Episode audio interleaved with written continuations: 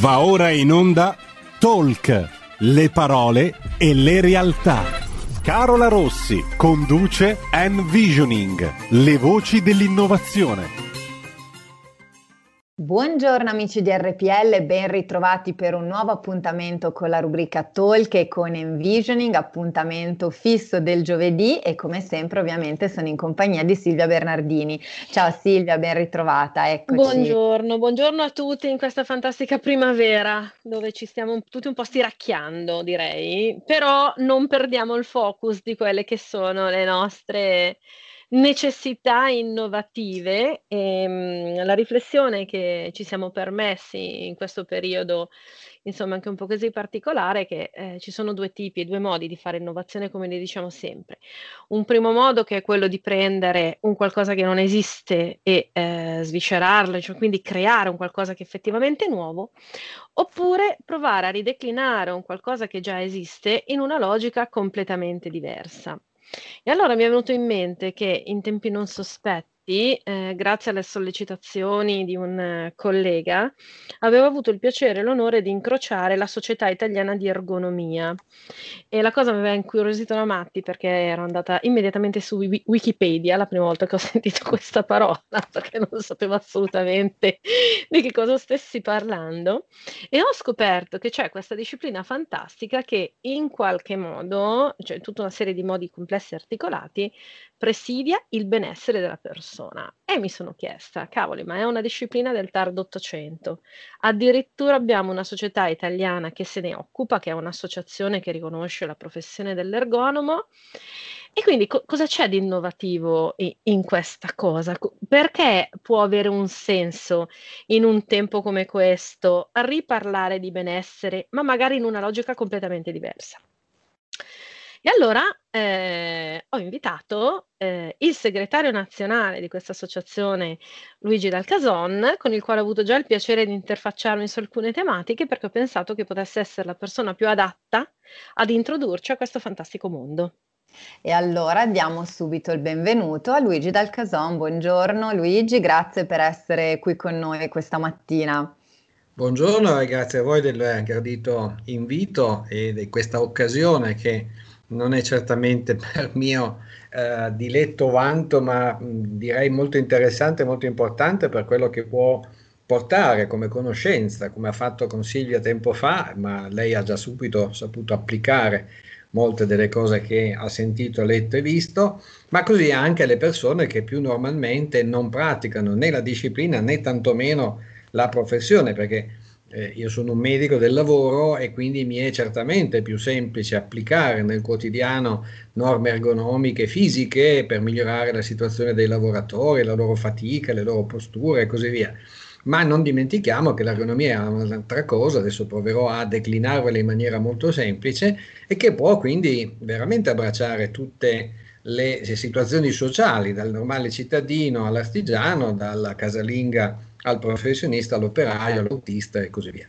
Quindi è una disciplina, come ha detto Silvia, che per noi è diventata fortunatamente e anche solo per passione, perché ahimè è anche una disciplina molto cenerentola nell'ambito delle attività ehm, sociali e aziendali, però certamente molto interessante, curiosa e è curiosa lei e fa incuriosire mm. e quindi dà tanti spunti, tanti spunti. Eh, ma infatti guardi, partirei proprio da, dalla base dando una definizione, sì. visto che, che, è il suo campo e la sua disciplina, quindi spieghiamo proprio anche a chi ci sta ascoltando che cos'è l'ergonomia, quindi di che cosa si occupa e come è vissuta anche nel nostro sì. paese. Allora, la definizione base è quella che si condivide tutti ed è quella scientifica, antica, mette insieme parole greche che dicono che è la normazione del lavoro.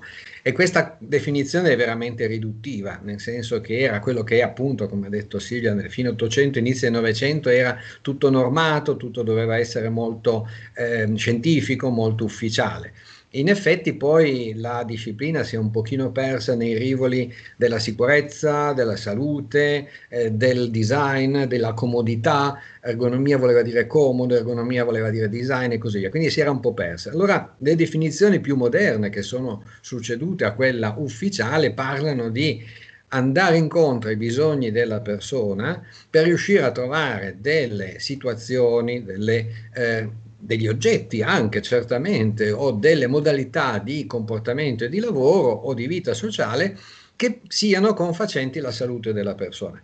Ripartiamo, se vogliamo, dalla definizione anche di salute dell'OMS del 48, dove la salute è quell'insieme di benessere fisico, psichico e sociale. L'ergonomia riesce ad attraversare tutti e tre questi stati di benessere. Certamente quello fisico, perché il lavoro, piuttosto che le posture, piuttosto che le situazioni di riposo, per esempio penso ai letti e ai materassi, eh, non devono far male.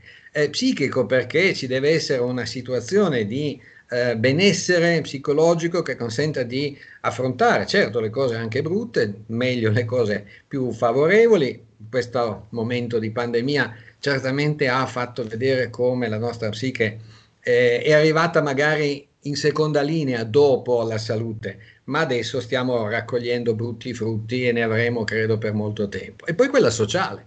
Quando parliamo di isolamento piuttosto che distanziamento sociale è tutto meno che ergonomico. Sì, è sicuro magari, ma non è ergonomico. L'ergonomia è farci stare insieme il meglio possibile. Ecco. Questo come definizione che abbina l'ergonomia alla, alla salute. Poi può essere declinata nelle varie discipline interne, noi abbiamo tre anime, che è l'anima eh, fisiologica, fisica, che si occupa appunto della salute del corpo, delle posture, del movimento, della fatica muscolare. Abbiamo quell'anima psicologica, che è quella che vede più il benessere psicosociale, lo stress, le situazioni di conflittualità e poi abbiamo quella sociale, cioè l'organizzazione. Eh, nel linguaggio della qualità, nel qualitatese, organizzazione qualsiasi, eh, qualsiasi azienda. In effetti noi come organizzazione pensiamo ancora come ci mettiamo in rapporto al lavoro per far lavorare le persone. La persona non deve adattarsi al lavoro, è il lavoro che deve essere adattato alla presenza dell'uomo, no? E quindi mh, è, è, già più complesso. Certamente... Questo questo è un cambio di prospettiva molto importante, no? Anche mm. perché io, per esempio, visto che ha citato la qualità e il qualitatese, mh, mm, spesso litigo con le aziende che associano la qualità al bollino e quindi in qualche mm. modo si comprano sistemi eh, complicandosi poi la vita per stare dietro a procedure che non hanno senso quando invece se il processo di lavoro effettivo fosse in qualche modo condiviso dal basso rispetto a chi veramente fa le attività e poi fosse reso in qualche modo più sicuro e tracciato in maniera evidente, eh, la qualità sarebbe, cioè diventerebbe proprio strumento intrinseco anche del miglioramento lavorativo, no? E quindi questo, questa cosa che, che, dice Luigi mi, col- mi ha colp- è, è, stata una cosa che mm. mi ha colpito perché ho visto una delle leve possibili anche sul piano della mia attività, che è magari più legata alle risorse umane, di cercare di rivedere come mai i modelli organizzativi più smart o meno smart possono avere delle ricadute migliori o peggiori a seconda delle persone con cui si va a lavorare. Mm. Assolutamente e anche nel singolo, perché noi pensiamo sempre a comunità di lavoro. Eh, il singolo eh, si è riscoperto dallo smart working al, all'allontanamento tra una postazione e l'altra e molti si sono detti, vabbè, sto bene io, fine fatto e finito. No? Ecco, non è proprio quella l'ergonomia, quella può essere l'ergonomia di una postazione, di una postura, oppure le indicazioni da dare a casa per riuscire a non lavorare con il, il, il, portatile sulle ginocchia o per terra o cose di questo genere. Certamente lo smart working è quello che è stato il telelavoro, tutto questo isolamento della parte impiegatizia, fondamentalmente di quella impiegatizia, ha comportato dare anche delle indicazioni domestiche. E lì si è scoperto di nuovo un mondo dove l'ergonomia era abbastanza assente, dove il materasso ergonomico è quello che viene pubblicizzato come quello, la sedia ergonomica, la maniglia ergonomica, e spesso e volentieri hanno design, ma di ergonomia ne hanno veramente molto poco. Mm, quindi si bada più a un aspetto estetico che, sì, che di sì. sostanza. O ai ecco, ma... come dice lei, perché il, mm io, eh, la, la, la, qualità non usata è quella che nella settimana, dieci giorni prima dell'audit, ti fa mettere a posto i documenti, ti fa fare le copie aggiornate e quando arrivano le trovano tutte firmate lì. Se vedessero il colore della biro si accorgono che sono state fatte delle cose ad hoc in quel momento, ma gli auditori sanno perfettamente che devono soltanto certificare e nient'altro. No? Mm. Eh, esattamente il contrario quello che deve fare l'ergonomia, cioè l'ergonomia a piccoli passi deve portare a un cambiamento che non è mai certificato perché non è mai finito, quindi questa è la differenza. Eh. Eh, ma infatti, infatti, proprio per entrare un po' anche nel concreto, no? fare magari anche degli esempi, proprio come, sì. come si può tradurre al meglio e declinare soprattutto diciamo in maniera concreta in ambito lav- lavorativo tutto quello che l'ergonomia ci, ci insegna come principi. Quali, quali, potrebbero essere i passaggi che le aziende devono, devono fare per effettivamente dirsi sì. ergonomiche? Allora, devo dire che ci sono addirittura abbiamo costruito, scritto, pubblicato dei flussi, esattamente come può essere quello della qualità, come può essere quello di una eh, linea di produzione ottimale, anche il flusso dell'ergonomia, che va di pari passo per il lavoratore che ne subisce, apprezza o comunque utilizza i eh, vantaggi e dell'azienda che alla fine utilizza i vantaggi perché, perché andiamo a dimostrare come la produzione non rallenta, eh, ma se voi fate le cose ergonomiche si fa di meno pezzi, no, non è vero, eh, si fa di più pezzi o uguali pezzi, ma si fanno di maggiore qualità, con minore assenteismo. Mm, in alcune aziende che hanno accettato una piccola sfida lanciata anni fa, noi calcoliamo il presenteismo, non l'assenteismo, nei vari reparti e nella produzione di quei reparti e questa cosa funziona molto bene ed è una cosa che ha unito lavoratori e azienda. Quindi si parte dove possibile nella progettazione, ma direi che in questo momento pensare di progettare aziende nuove è veramente eh, difficile. Più che altro andiamo a essere chiamati per riprogettare o ridisegnare una linea, una situazione o un insieme di, lo stiamo facendo in diverse aziende abbastanza eh, frequentemente. Allora ecco che bisogna coniugare quelle che è l'esigenza tecnologica, l'investimento, perché certamente le cose devono essere compatibili, e la presenza umana. Dopodiché va fatta capire, prima che applicata, all'azienda e ai lavoratori, perché se l'azienda può spendere un milione di euro per rifare una linea e il lavoratore esattamente lavora come prima, perché lui è abituato così, perché tanto fa lo stesso, perché tanto mi viene meglio, e certamente non abbiamo ottenuto il risultato. Lui deve apprezzare quello che è il miglioramento, no? E quindi avere anche una, a fianco una spiegazione sul campo. Eh, io ormai in aula faccio mezze ore giusto delle definizioni, poi le aule noi le trasformiamo, le portiamo in, in reparto, negli uffici o di fianco alle macchine. Ed è secondo me la formazione che poi alla fine è la più utile. No? Fatto un minimo di inquadramento, poi andiamo tutti a piccoli gruppi o addirittura a bordo linea, finito il lavoro, ecco, cosa è successo quando avete fatto queste cose? Si fa un filmato, si fa rivedere, questo è far partecipare l'azienda e i lavoratori a un risultato comune che potrà essere solo che favorevole.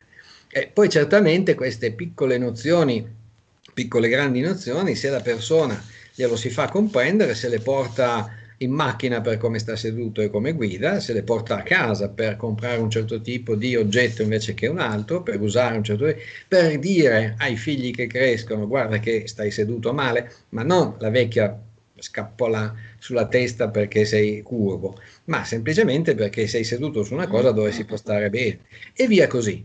Eh, e poi chiaramente, come diceva, con le risorse umane, eh, oltre che con la eh, sicurezza e la salute dei lavoratori, bisogna interfacciarsi perché la questione dei turni lavorativi, la questione delle presenze delle persone disabili, l'età media che ahimè sta aumentando in maniera esponenziale e che per parecchi anni ancora sarà uno dei grossi crucci, cioè quello che era la agilità, la, la, la, la, compliance in inglese, a me non piace usare questi termini, ma dire l'adesione, ecco, mm. completa alla, a quello che si fa da parte delle persone, ahimè anche con tanta buona volontà fisicamente a volte non c'è più, non c'è più la possibilità.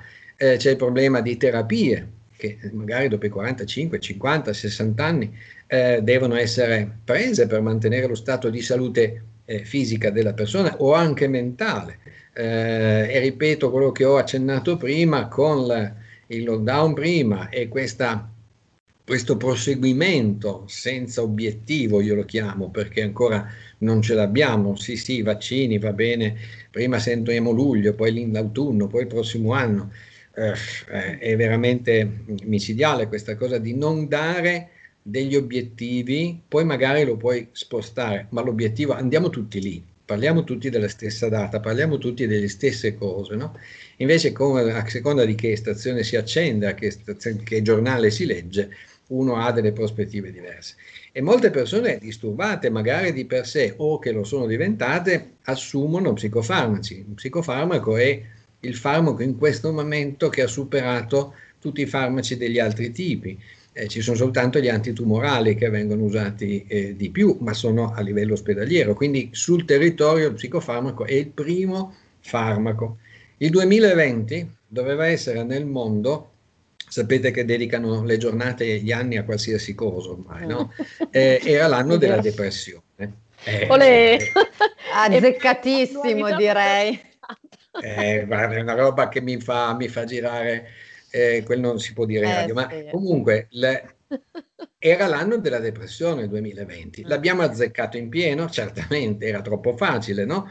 Però nessuno poi ha approfondito questo discorso, giustamente preoccupati della pandemia, del virus, eh, delle terapie fisiche, anche psichiche, delle assenze sul lavoro, dei bambini a scuola, tutto giustissimo, ma ci siamo persi un pezzo che era quello che quel segnale di anno della depressione voleva dire che dopo i tumori e prima delle terapie, delle malattie cardiovascolari, ora c'è la depressione, l'ansia, le sindrome psichiatriche. Questo è gravissimo, anche perché noi ergonomi dobbiamo poi intervenire nel far accettare certe situazioni di lavoro, far accettare certi orari, far accettare certe rotazioni, no? E questa cosa qui non è così semplice. Ecco che allora con le risorse umane, quando esiste un buon rapporto, si possono ottenere dei buoni risultati, una certa flessibilità, una certa comprensione, riuscire a far reinserire magari una persona gradualmente, oppure fermarla un attimino.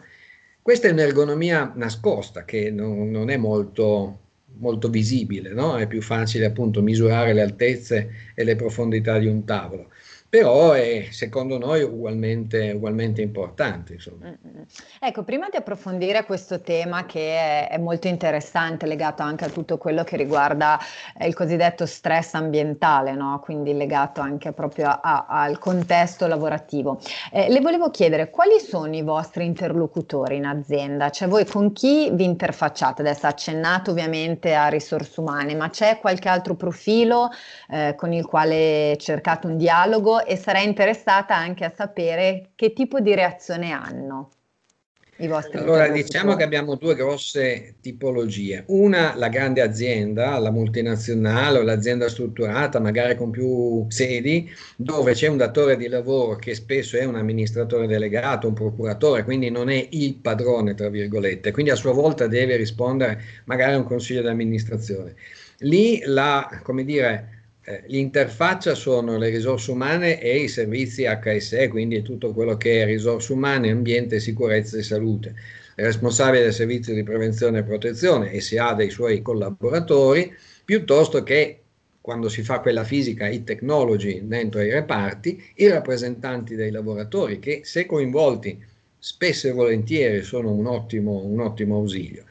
L'altra parte è le aziende meno grandi, dove c'è un rapporto più diretto con la proprietà, allora lì io preferisco andare a colpire la proprietà, perché eh, colpire, cercare di colpire la proprietà, perché effettivamente se eh, la proprietà lo comprende e gli si fa toccare con mano quelli che potrebbero essere gli obiettivi condivisibili, beh, allora lui fa discendere poi tutto il resto. Altrimenti, in effetti, nella multinazionale è una, un via vai di eh, proposte alla, a, alle risorse umane, una proposta al servizio di salute e sicurezza, ma però hanno finito il budget, ma però poi vediamo più avanti, ma però adesso non possiamo, però siamo in ritardo di produzione prima non si lavorava, adesso sono tutti con i quattro turni, tre turni, cinque turni, lavoro notturno straordinario, sabati e domeniche, cioè anche qui no? Eh, nel momento in cui l'azienda mi dice che deve recuperare il non fatturato e per fortuna ha un sacco di richieste e io non so chi è che compra tutta sta roba, ma va bene,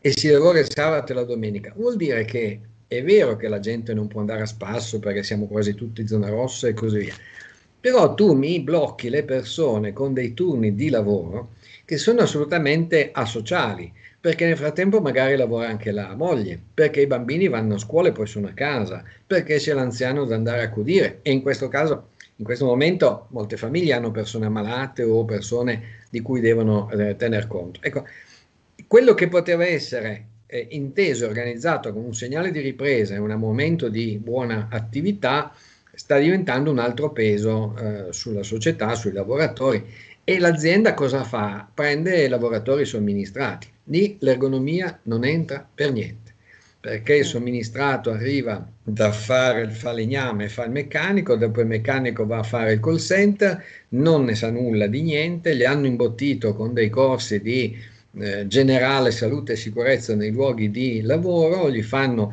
io ho trovato un somministrato che ha fatto 10 visite di assunzione in un mese, credo sia il record, ma 10 visite su proprietà e nessuno, io chiedo le visite che hanno fatto gli altri, non riesco mai a ottenerle perché valgono un anno, perché deve ripetere 10 volte la stessa cosa. E niente, c'è un'organizzazione di base su questa ansia del lavoro che tutto è meno che ergonomica, insomma. Mm.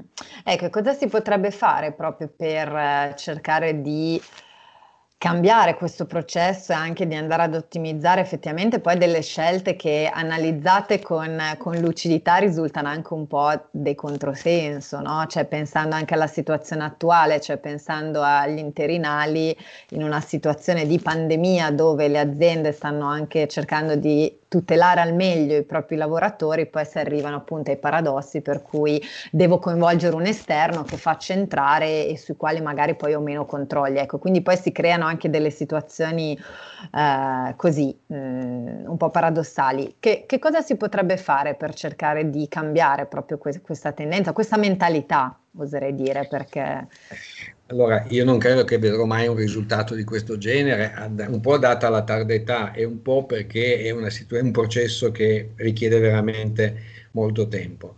Eh, le necessità del fatturato eh, fine a se stesso eh, ormai forza la mano ovunque. Dal piccolino che dice sentite se volete così, se no io chiudo, al più grande che dice se non volete noi andiamo in Ungheria, Indonesia e così via e va bene lo stesso.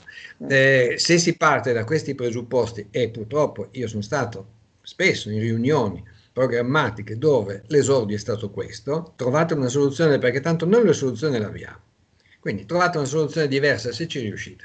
La soluzione diversa è lavorare molto con i lavoratori sui turni, eh, cercare di fare un riempimento di quello che è lo spazio lavoro in maniera organica eh, per esempio durante il lockdown abbiamo pensato tutta una serie di alternanze delle isole, di rotazione sulle isole, in modo da tenere tutti i macchinari attivi, ma comunque con un distanziamento sufficiente, eh, far partecipare eh, i, i, lavoratori anche alla formazione sul campo, eh, in onde, tra virgolette, eh, spesso viene detto non si deve perdere tempo per la formazione, no? perché in Italia è ancora perdere tempo eh, oppure quella obbligatoria e tanto dobbiamo farla 12 ore in 5 anni due giorni da 6 ore ce la togliamo per 5 anni. Ecco questo è il concetto no? questo evidentemente non porta dei risultati di condivisione. Il problema delle persone esterne, mm, ci siamo trovati degli interinari senza tampone, senza controllo e senza niente, che lavoravano, dice ma tanto è solo per due o tre giorni e poi c'era il focolaio è, è veramente un attimo eh, difficile. Quindi cosa si può fare? Si può fare di fermare veramente l'organo dirigente, che sia il titolare o che sia l'amministratore delegato, eh, fargli un planning, quindi sfidarlo ad avere dei risultati. Eh, con quella sfida deve avere lui dei buoni motivi per dire no, non voglio il fatturato, no, non voglio il risultato, perché io gli dico che glielo do. E chiaramente è uno sforzo che deve portare al risultato, altrimenti poi, vabbè, verremo mandati via, questo è il minimo. Eh, però, però, è quello che funziona e quello che funziona è soprattutto se a, a, valle e a monte noi sapremo dove andiamo a finire, con chi ci facciamo quel percorso e se li abbiamo coinvolti nella maniera giusta. Insomma. Mm, assolutamente. Adesso noi dobbiamo fermarci per un minuto di pubblicità, ma ci risentiamo tra pochissimo.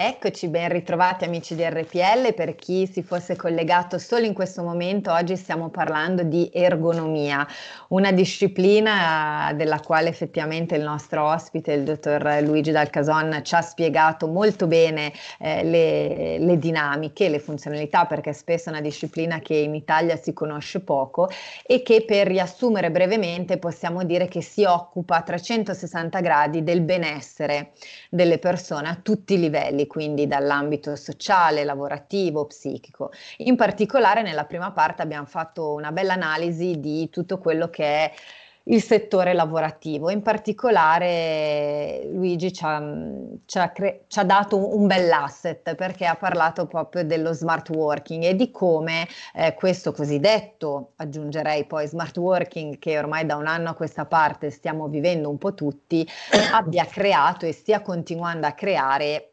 parecchi squilibri, scompensi, perché ha fatto scaturire tutta una serie di eh, correlazioni e di disagi che eh, fino a questo momento non si erano palesati come tali. In particolare ci si potrebbe fare tutta una serie di valutazioni quel, riguardo quello che è lo stress correlato all'ambiente, perché ovviamente in modalità smart working il lavoratore come prima cosa non solo ha cambiato il proprio modo di relazionarsi con i colleghi, ma ha cambiato anche l'ambiente stesso stesso dove eh, va a lavorare. Ecco, questo Luigi dal suo punto di vista che cosa uh, sta comportando e come stanno reagendo anche le aziende di fronte a questa situazione, dal vostro punto di vista anche di associazione?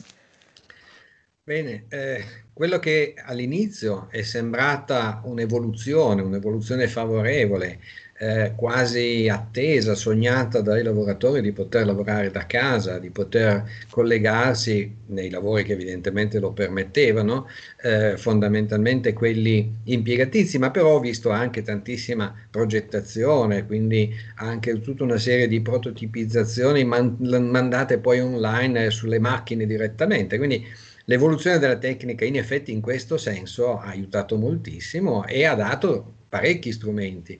Direi che addirittura in questo anno c'è stato un grosso impulso dal punto di vista informatico di, di collegamenti diretti.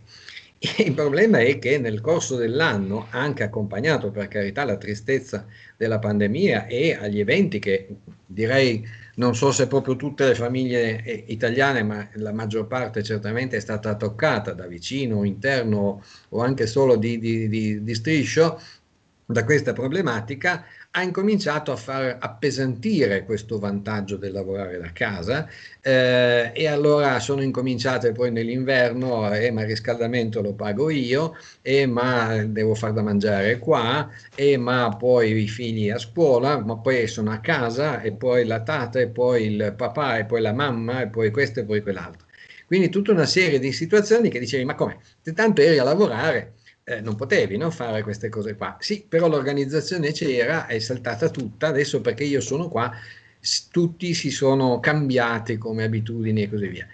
Che non è semplice. Se è stata quindi ben accettata e continua a essere per le persone che hanno effettivamente quello che la, i decreti hanno chiamato fragilità, quindi situazioni di salute magari compromesse, bisogno di terapie, immunodepressione, e allora queste persone sono, sono, erano e resteranno contente di lavorare staccate dal grosso del gruppo dei colleghi o delle attività, ma per le altre c'è stato un grosso ripensamento. E quindi la richiesta, eh, mail su mail che abbiamo anche ricevuto, per favore mi faccia tornare in azienda, anche dei fragili. Ma, secondo me questo però è indicativo di come si è creato un, un errore nella logica del concetto di smart working. Sì. Perché nell'emergenza noi non abbiamo fatto smart working, abbiamo fatto home working. Mm. Eh, una delle cose di cui io vengo sempre accusata, ehm, essendo lavoratore autonomo e avendo due figli che comunque dovevo crescere, era che io da giugno ad agosto sparivo perché mi prendevo degli incarichi lavorativi in località di mare, perché così eh, mentre io lavoravo i ragazzi andavano in spiaggia. E tutti mi dicevano: Ma tu come fai? E dicevo: Vabbè, se ho una connessione a internet e ho un computer, una sedia mediamente comoda, per me diventa anche un piacere eh, andare a lavorare in un'altra località, perché comunque cambio aria, magari sono in un albergo e trovo pure il pasto pronto, i ragazzi vanno al mare con la tata e comunque si divertono e quindi per me questa era la normalità. Quando è partita la pandemia e tutti hanno iniziato a dire facciamo smart work, io dicevo no, attenzione, Lo smart working è un'altra cosa, cioè io faccio smart working quando parte la stagione delle piscine all'aperto e magari prendo i miei operatori e un sabato un venerdì per dire andiamo a lavorare in piscina, perché tanto abbiamo la tavoletta, ci connettiamo, invece di fare la pausa caffè facciamo la pausa tuffo perché fa caldo ma perché abbiamo delle, delle, attività lavorative che probabilmente ci permettono di unire un po' l'utile al dilettevole. Però passava sempre il messaggio che il lavoro non era davvero lavoro, che la qualità era diversa e invece eh, secondo me era molto più stimolante, più motivante, perché sul piano della produttività, se io so che posso andare a farmi un bagno al mare, devo fare determinate attività, magari anziché in quattro ore le faccio in tre. E non è che le faccio meno bene, le faccio solo in maniera più concentrata. Solo che far passare questi messaggi eh, non soltanto è stato difficile, eh, ma è stato veramente improbabile. Per cui io sono la pazza che d'estate va in giro a lavorare col computer. Però adesso siamo tutti smart. Allora, di che cosa stiamo parlando? Diciamo che eh, te sei avanti e lo eri già da tempo, non c'era bisogno di avere il, il, la pandemia. Il problema è che adesso le persone, anche volendo, non possono andare né alla piscina né al mare, così, cioè non possono unire questo tipo di ragionamento. E, e, questo è comprensibile. E poi però il lavoro a casa e poi qui poi esatto. Eh. Però questa è un'altra tematica rispetto allo smart. Sì, sì, sì. Questo è proprio una contingenza, però la persona che si abitua no, no, a lavorare... È davvero quello che hai detto, un working, un telelavoro che è stato così catapultato nelle abitudini sociali italiane che di questa cosa proprio non ne volevano sapere. Eh, se vogliamo vedere i social corner piuttosto che i bar che hanno i locali apposta per le connessioni, il vero smart working del chi si sta muovendo, che magari ha bisogno di appoggiarsi qualche vo- da qualche parte, io ho sempre trovato quelle poche volte che mi sono dovuto fermare, fortunatamente io vado in un'azienda e posso lavorare in azienda, eh, pochissimissime persone, sempre posti vuoti, non ho mai avuto necessità di scusi non c'è posto, lo vado da un'altra parte, mi sono sempre potuto connettere e sedere da qualche parte. Adesso questa cosa in effetti, come dici, non ha dato una maggiore abitudine a quello che è il vero smart working e ha solo fatto e obbligato le persone a utilizzare i propri spazi rubando magari eh, il computer la stampante al figlio e così via. Leggevo sul giornale due giorni fa che una famiglia, tutti in smart working, quindi padre, madre, figlio grande, più due figli che andavano a scuola, avevano bisogno di cinque collegamenti, perché mm. gli altri erano in didattica da distanza e quindi sono andati ad affittare dei computer perché dovevano avere cinque computer nella stessa situazione queste sono cose che non fanno apprezzare ecco, quello mm, che è il lavoro. Assolutamente. In smart working, ma in non working o in telelavoro. Questa cosa in effetti nella seconda parte dell'anno a venire in questo 2021 ha aumentato invece così il disagio.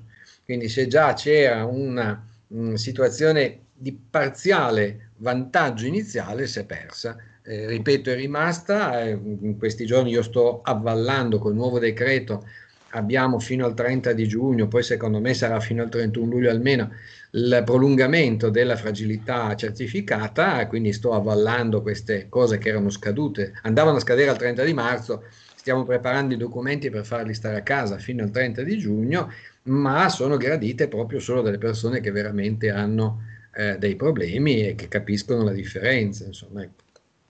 Mm. Per quello che riguarda lo stress, eh, allora, qui noi eh, lei ha detto giustamente stress ambientale. In effetti eh, stiamo, siamo partiti parlando di stress lavoro correlato e questa cosa già era una cosa difficile da far capire. Eh, lo stress è non avere il lavoro, lo stress me lo fanno venire i lavoratori, questa era la risposta più comune delle aziende.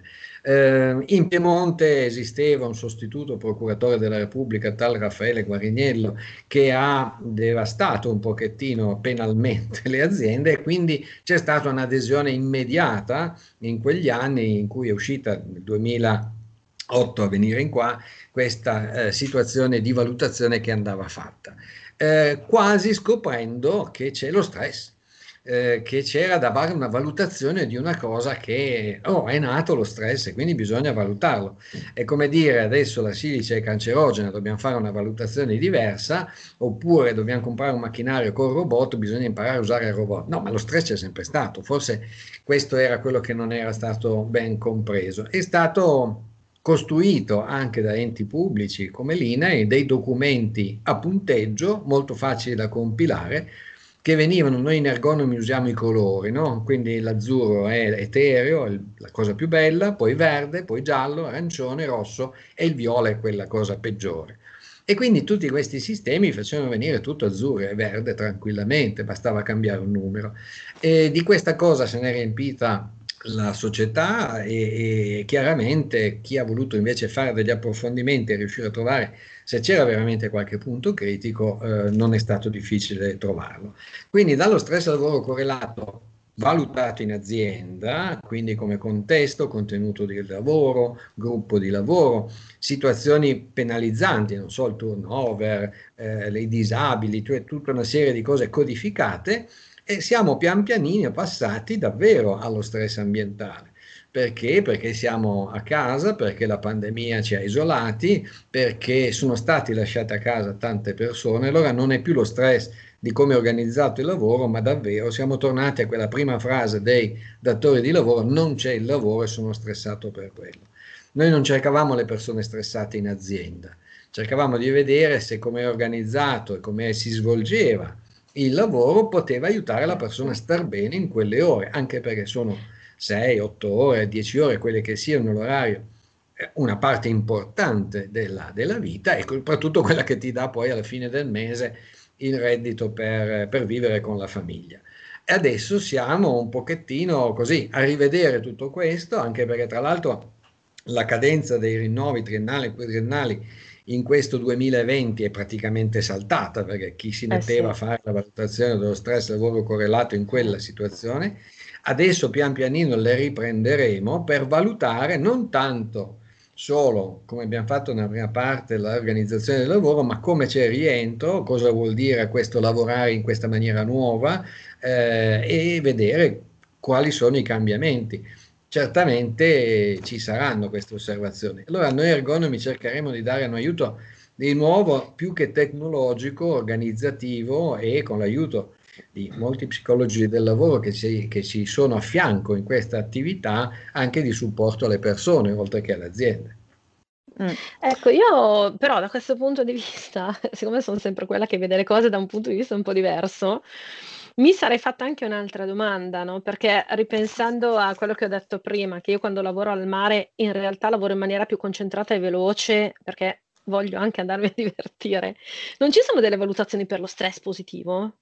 Cioè, no, nel senso, sul piano associativo, visto sì. che siamo sul territorio nazionale, a me piacerebbe anche che oltre semplicemente a dare dei voti su dove andiamo male, ci potrebbero essere, eh, ci possono essere, si possono creare, diciamo così, dei criteri di valutazione per dove andiamo veramente bene, perché secondo me questa cosa qui creerebbe anche delle opportunità di eh, differenziazione delle attività, di mh, possibilità di non dire o solo smart working o solo tutto in ufficio cioè, secondo me gli estremismi alla villaggio di Google non vanno bene per tutti, così come non vanno bene gli estremismi alla Salesforce.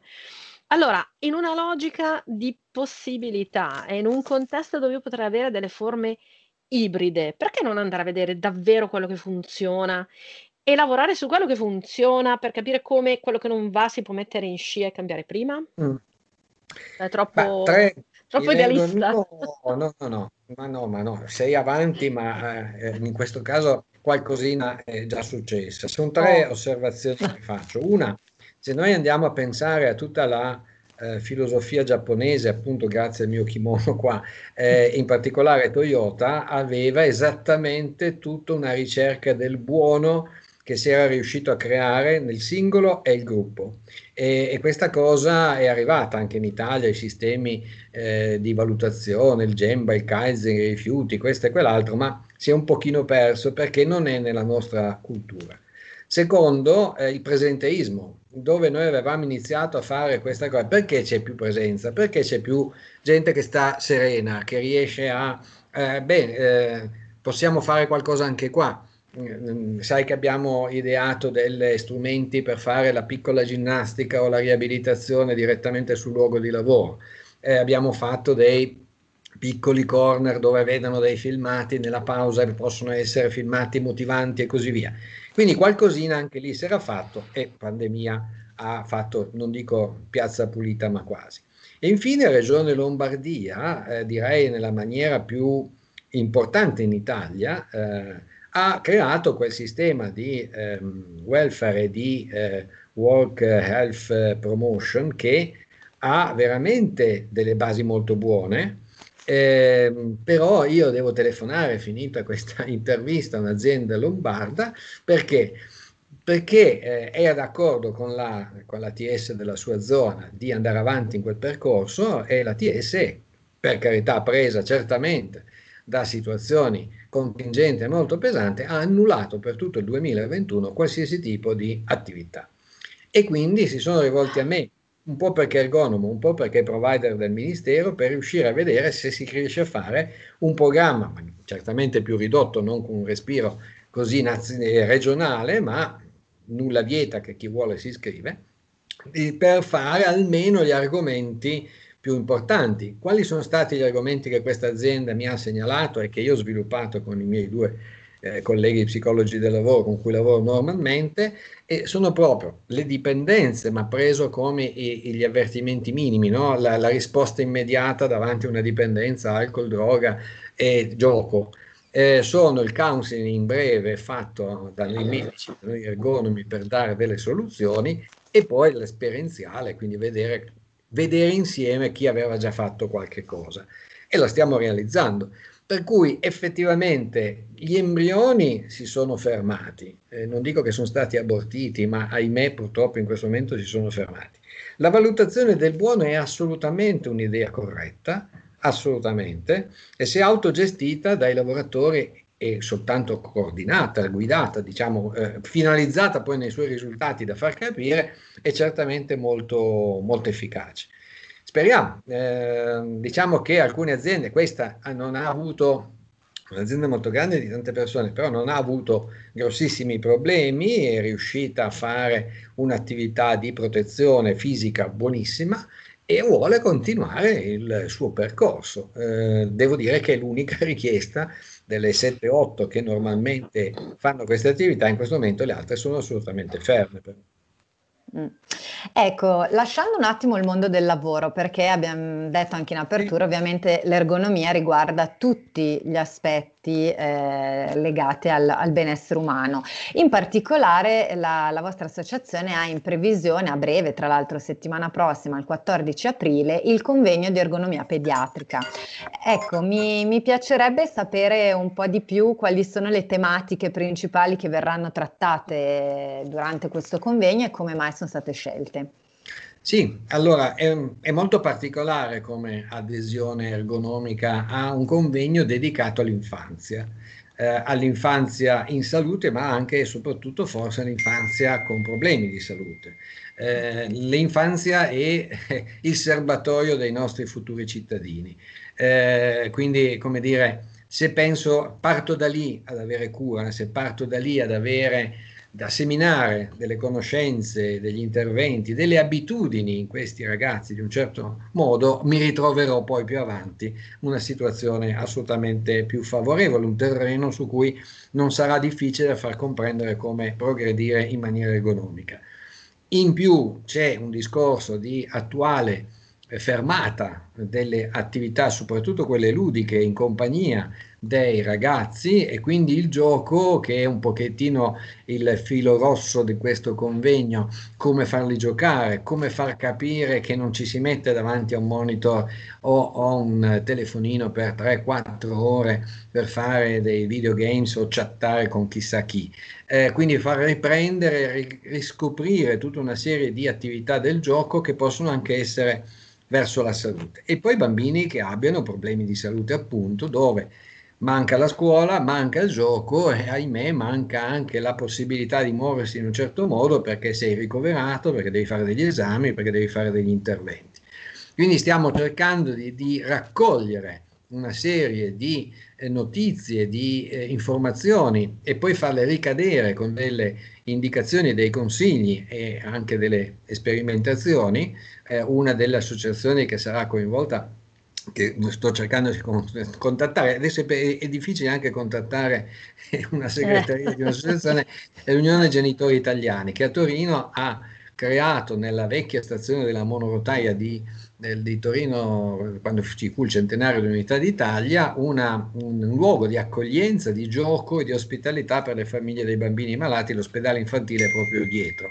Eh, questa cosa si è allargata, Torino ha avuto un grossissimo successo e da lì sono nate tutta una serie di attività ludiche, informatiche, eh, di conoscenza e così via. Quindi questo convegno vuole un attimino richiamare l'attenzione innanzitutto. L'architetto Frangioni, che è il presidente della sezione toscana, che è la promotrice di questo convegno, ha messo insieme veramente tutte le anime dell'ergonomia. Quindi gli ingegneri, i designer, i medici, gli psicologi, i pediatri, in modo da poterli far parlare, da poter far scambiare queste esperienze e riuscire a dare delle indicazioni per un momento che è questo adesso, ma se si riesce a gestire, vivere meglio questo momento, e eh beh signori sarà tutto più facile dopo, no? Quindi eh, questo è il momento peggiore, benissimo, riusciamo a vivere meglio con i nostri figli adesso, ottimo, dopo non sarà così difficile.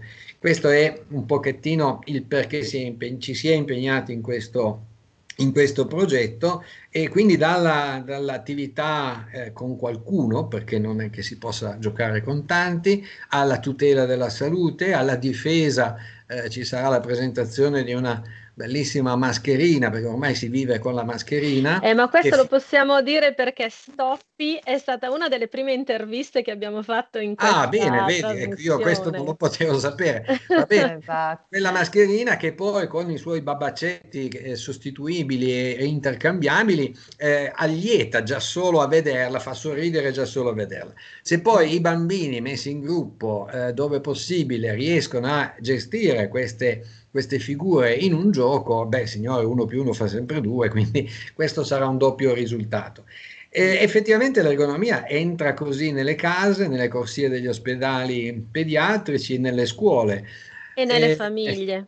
E, e nelle famiglie, nelle famiglie che sono ovunque in queste situazioni sociali, certo. Mm-mm. Ecco, purtroppo siamo quasi in chiusura, quindi per salutarci, sì, poi soprattutto la seconda parte è sempre tiranna con noi. No, per salutarci, un messaggio da condividere con i nostri ascoltatori, magari, ecco, una, una domanda che mi viene in mente che forse può riassumere un po' anche tutto quello che, che ci siamo detti. Qual è a questo punto l'aspetto forse da tenere in considerazione o l'aspetto più importante da tenere presente per far da davvero interiorizzare al meglio i vantaggi che, l'ergon- che l'ergonomia può offrire a tutti noi. Qual è secondo lei? Beh, se ognuno di noi si facesse una domanda, posso farlo in un'altra maniera?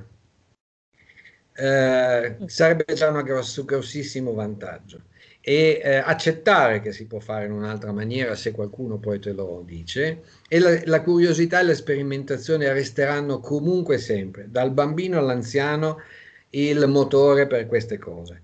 Se c'è quello, l'ergonomia sarà uno strumento, quindi l'ergonomia la potrà usare l'operaio, l'impiegato, il medico, l'architetto, non sarà appannaggio solo dei tecnici, non sarà solo appunto la nostra professione, ma sarà uno strumento di vita eh, che le persone con curiosità e con attenzione potranno usare tranquillamente.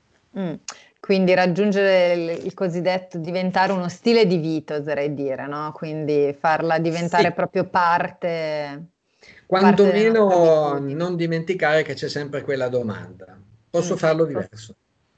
Ottimo, bellissimo. Poi mi, piace, mi piacciono sempre le domande che, che portano ad altre, no? Perché ad poi certo. da lì si apre, si apre, un mondo. Si apre Altre dieci trasmissioni.